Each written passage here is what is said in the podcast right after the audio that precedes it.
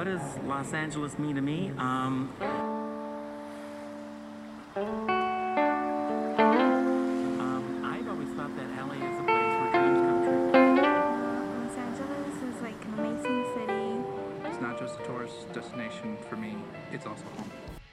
Hi, my name is Sophie Janinet, and you're listening to LA Portraits.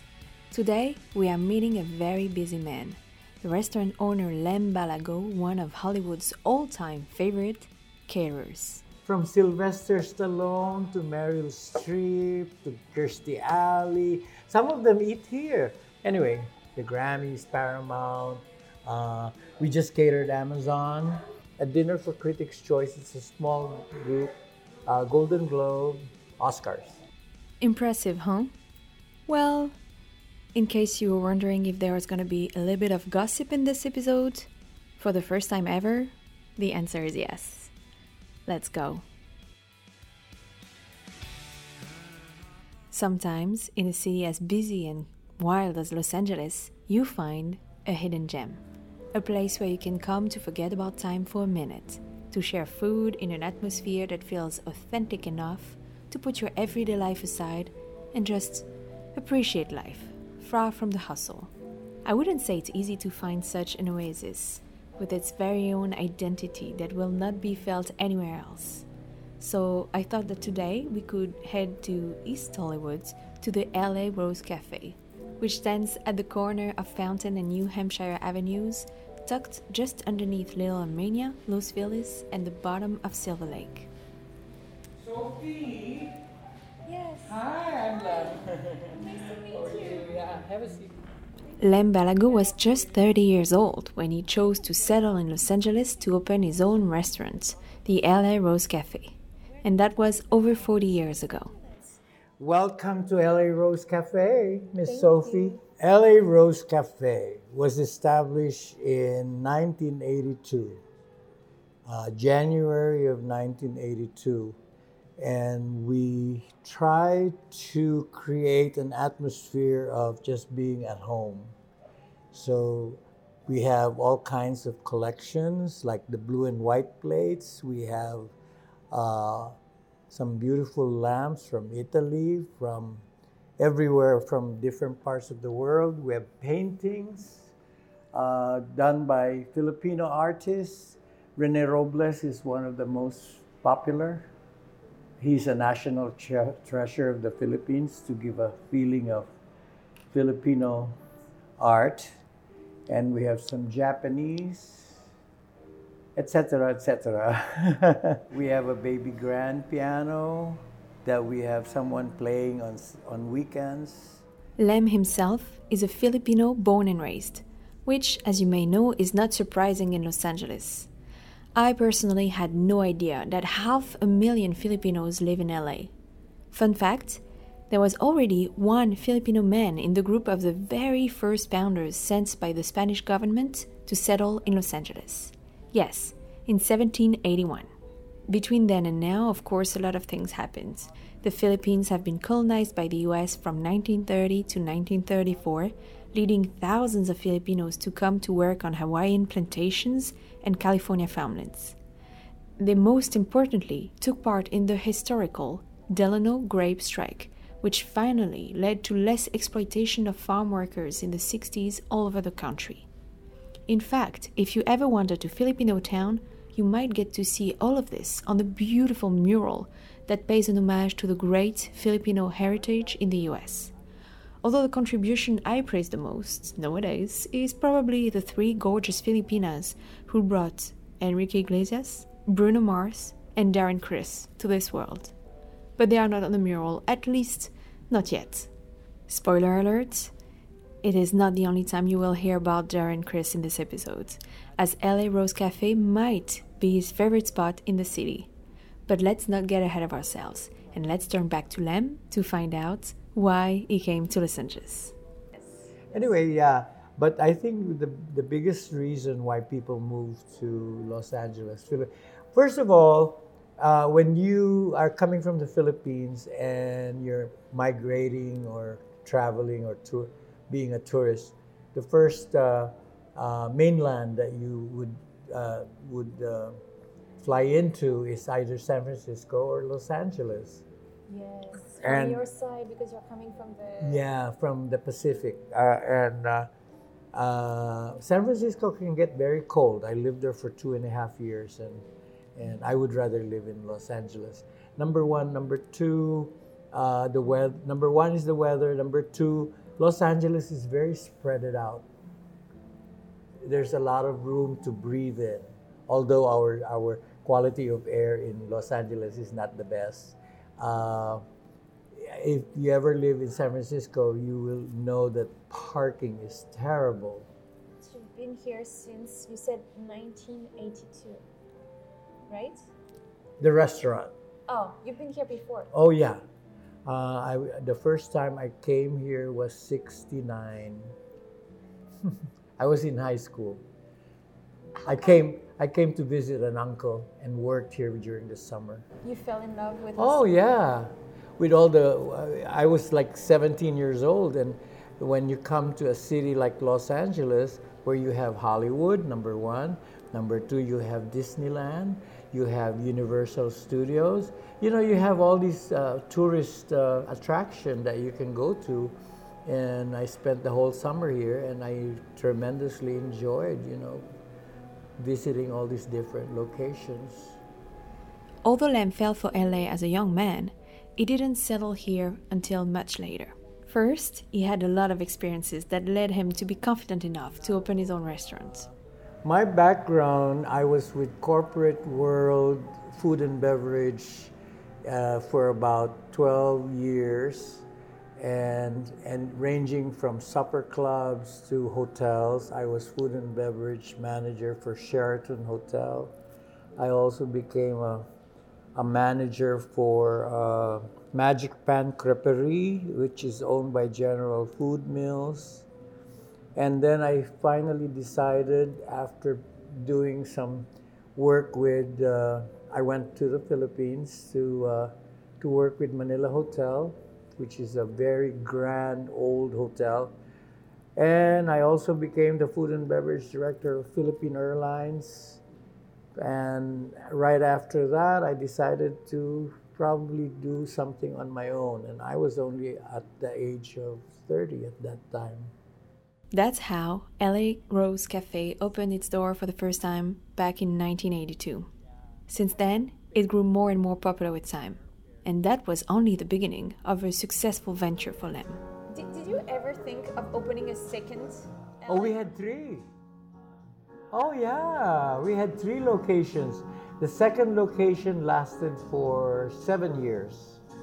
And then the third location lasted for about four years. The second location was right across the Pantages Theater. Pantages on Hollywood Boulevard. It's a Broadway theater. You gotta find, you gotta go visit it. Oh, it's beautiful inside. The architecture.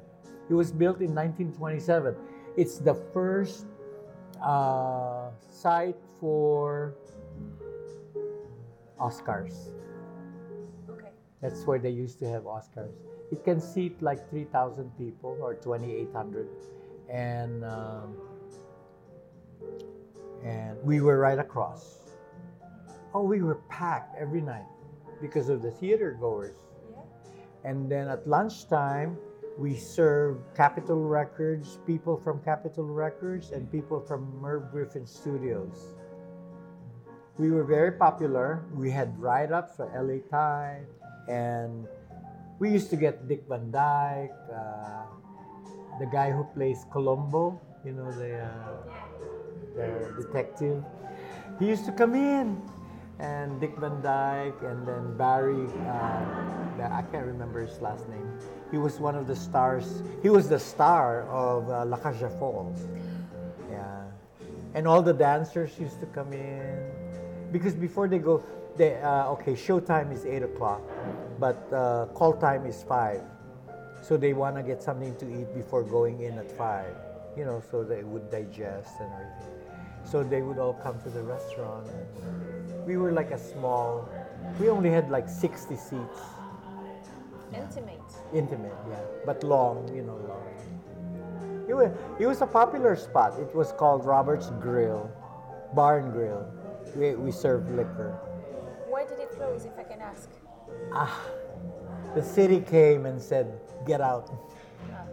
They built the uh, metro station. Oh. So if you see the metro station on Hollywood Boulevard and Vine, that's where we were. Where the escalators go down, that's exactly where our front door was. yeah, I remember because you know they have the stars in front. Yeah. But we were there for seven years. Okay, and that was the third location. Second. Second, and the third. The third? was in the co- corner of Hollywood and Vine. But see, that restaurant we opened up on the corner of Hollywood and Vine was just a satellite of the second. The main kitchen of the third location was the second. So when we had to close the second, we had to get rid of the third. We sold it to a Korean. He made it into a deli. While you might think that running three restaurants was a lot of work, Lem did not stop there. I told you, he's a busy man. So he also did some catering on the side. But not just for anyone. Oh, I, didn't mention, we cater the movies. Yeah, we we did it for 35 years. Catering on the street, anywhere, you know.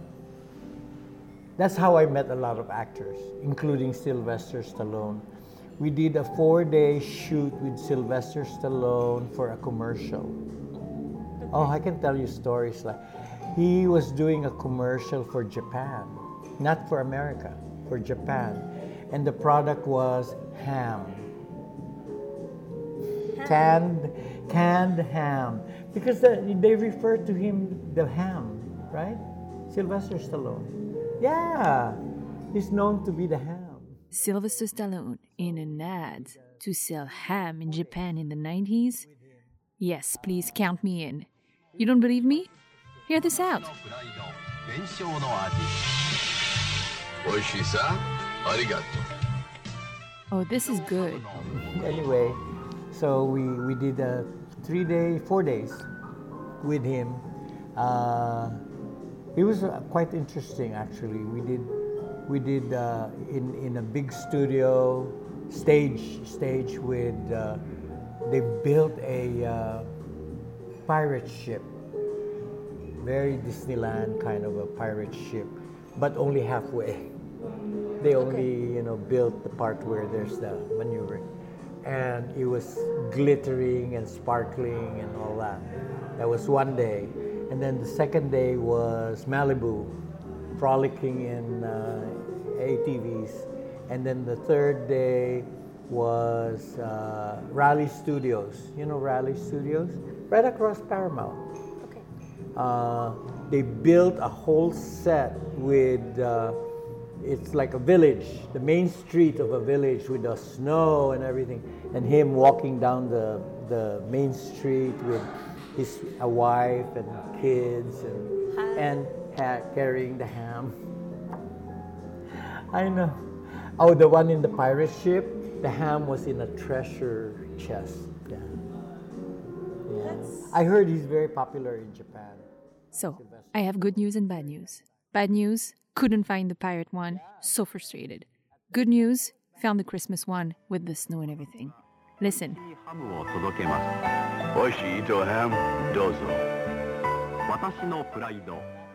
At that time, that was back in the 90s when we worked with him. Uh, the budget for just the for just the commercial, four million dollars.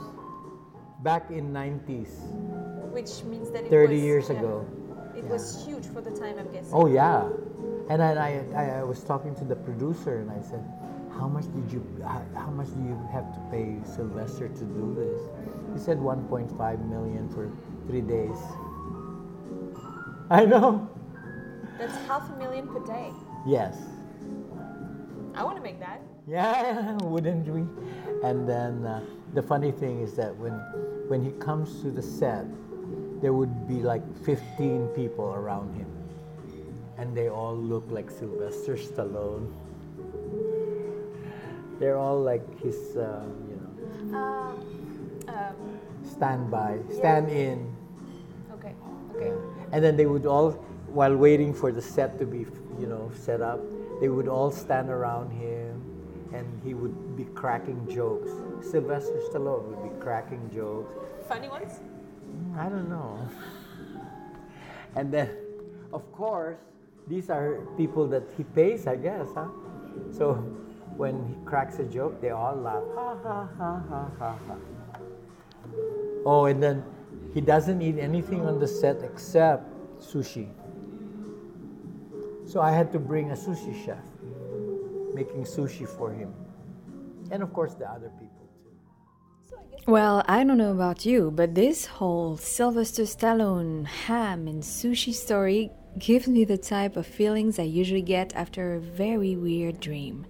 You know, the type where you wonder how your imagination can be that wild the next morning? Anyway, while Lem was sharing anecdotes, I did ask him about one of my all time favorite actresses, whom he had mentioned earlier, Meryl Streep.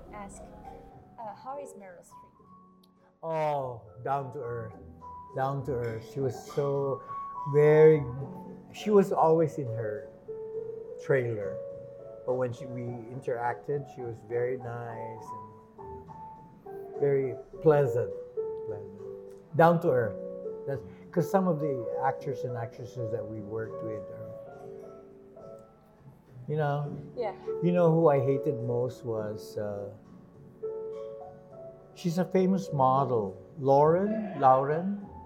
She has a crack between her teeth. She's very well known. Yeah. Anyway, we worked with Jane Seymour. Okay. Jane Seymour, I worked with a lot.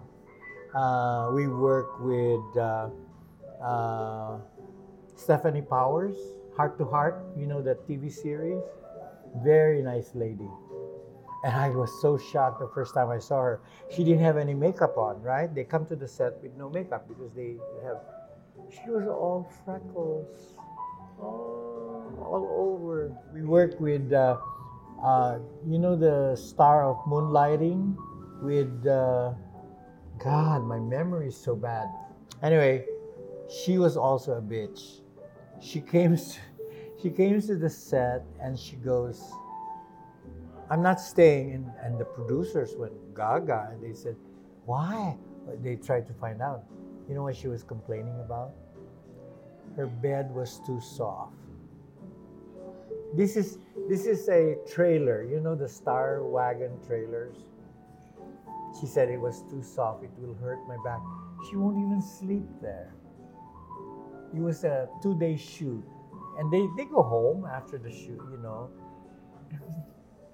I'm not coming back until I get a new bed. So they had to go out and get a fresh, brand new bed. She wanted a brand, she didn't want a bed that everybody slept on. Can you imagine? Um, I couldn't think of anything. else. Oh, there's a lot of beautiful places. You know, uh, one of the clients that we had when we were catered, we had a two-year contract with Mystic Film, and all they did was Playboy. Playboy movies for for cable. You know the ones that they show. They were not porn. They were more soft porn. Yeah. yeah and they shot in all these different mansions for you know and so those were some of the beautiful places i've seen yeah, th- those mansions Lem has seen some of the most impressive properties in the Los Angeles area and met a lot of celebrities, but he rarely takes the time to look back, as the present is always calling. Literally. yeah we we've been catering uh, grammys for over 20 years hold on one second hi joe oh how does it look anyway Um, where were we you were telling me about everything you're catering. the Grammys, Paramount. Uh, we just catered Amazon because they're doing uh, Amazon uh, video uh, cable. Uh, they yeah. they're about to release uh, Lord of the Rings. We we catered the uh, screening, the presentation. We we cater. Oh, I'm too bra- I'm bragging too much. we just did uh, uh, Critics' Choice. We did uh, a dinner for Critics' Choice. It's a small group. uh, Golden Globe, Oscars. You catered the Oscars? Yeah, not the big big night. We just you know small dinner parties that they have. Oh, we did the uh, the screening of um, Triangle of Sadness. Isn't that funny? There's a Filipina actress there, and she got nominated Golden Globe. How do you know all this? Oh, you're a journalist. Yeah, the Critics' Choice uh, dinner, they gave her a dinner. It was done here. 35 people, yeah. It was a very private, you know, cozy dinner. Okay. Okay. So Dolly became a good friend. The, She the loved actress? us. Yeah, the actress.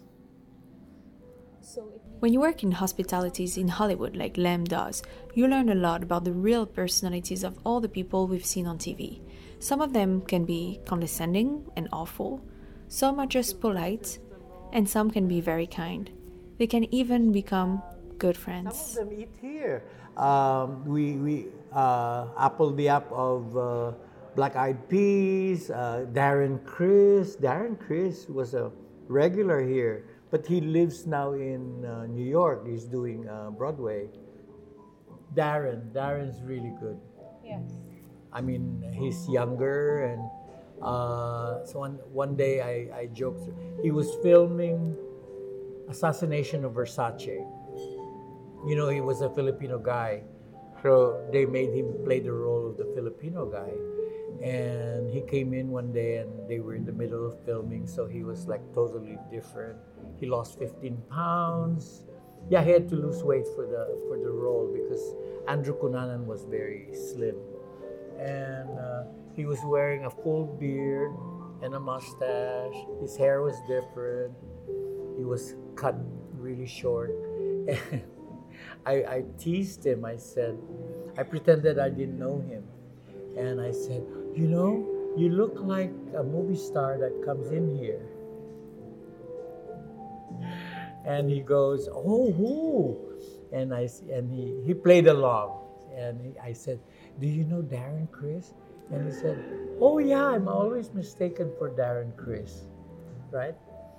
And then so we were like, you know, fooling around and and, and then I walked away. And then he ran after me in the kitchen. He said, Lem, don't you recognize me? And I said, Oh, is that you, Darren? And you know what? Two days later, he was interviewed by Jimmy Kimmel. Jimmy Okay. Kimmel, yeah. They were promoting the movie. Have you ever seen it? No. Oh, you gotta watch it. He was so good in it. He won four Best Actor awards. And Jimmy Kimmel was interviewing him, and uh, and Jimmy Kimmel said, "Oh, so you're half Asian? Yeah, I'm half Filipino."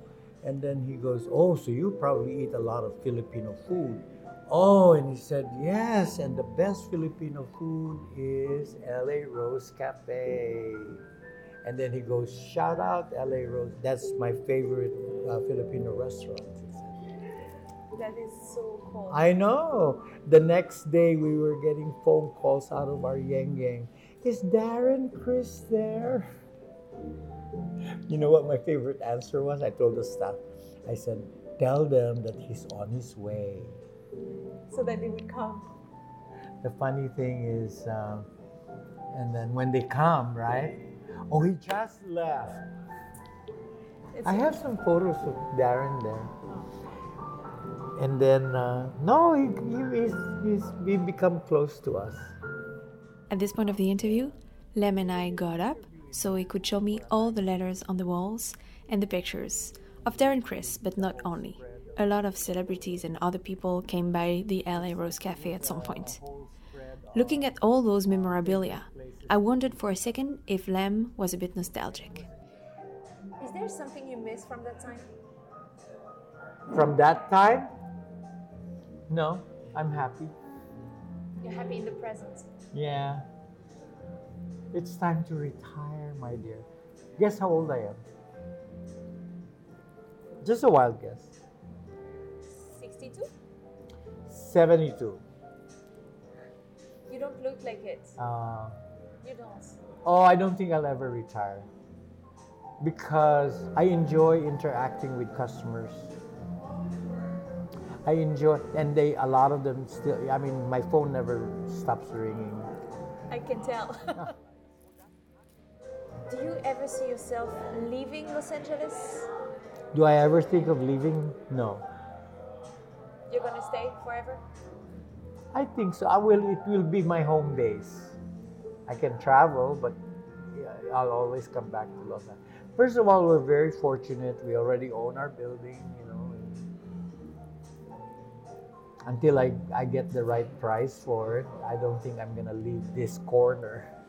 We have a beautiful corner. And you know, uh, the church, I'm not a member of Scientology, I'm not a member, but with good friends. Scientology is next door. They've been my neighbor for what, 40, 41 years. And we've been good friends, and uh, they watch over us. The security guys, because they're in bicycles, they are always watching over us. When uh, a, a homeless person starts building camp in front, they shoo them away.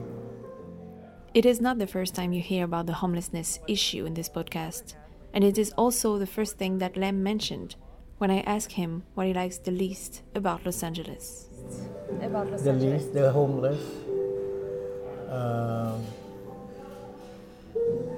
I'm not saying I. I feel that the government should find them homes, and they're they are finding homes for the homeless, but not fast enough. I think they should put 120 percent to push uh, building or trying to find accommodations for the homeless.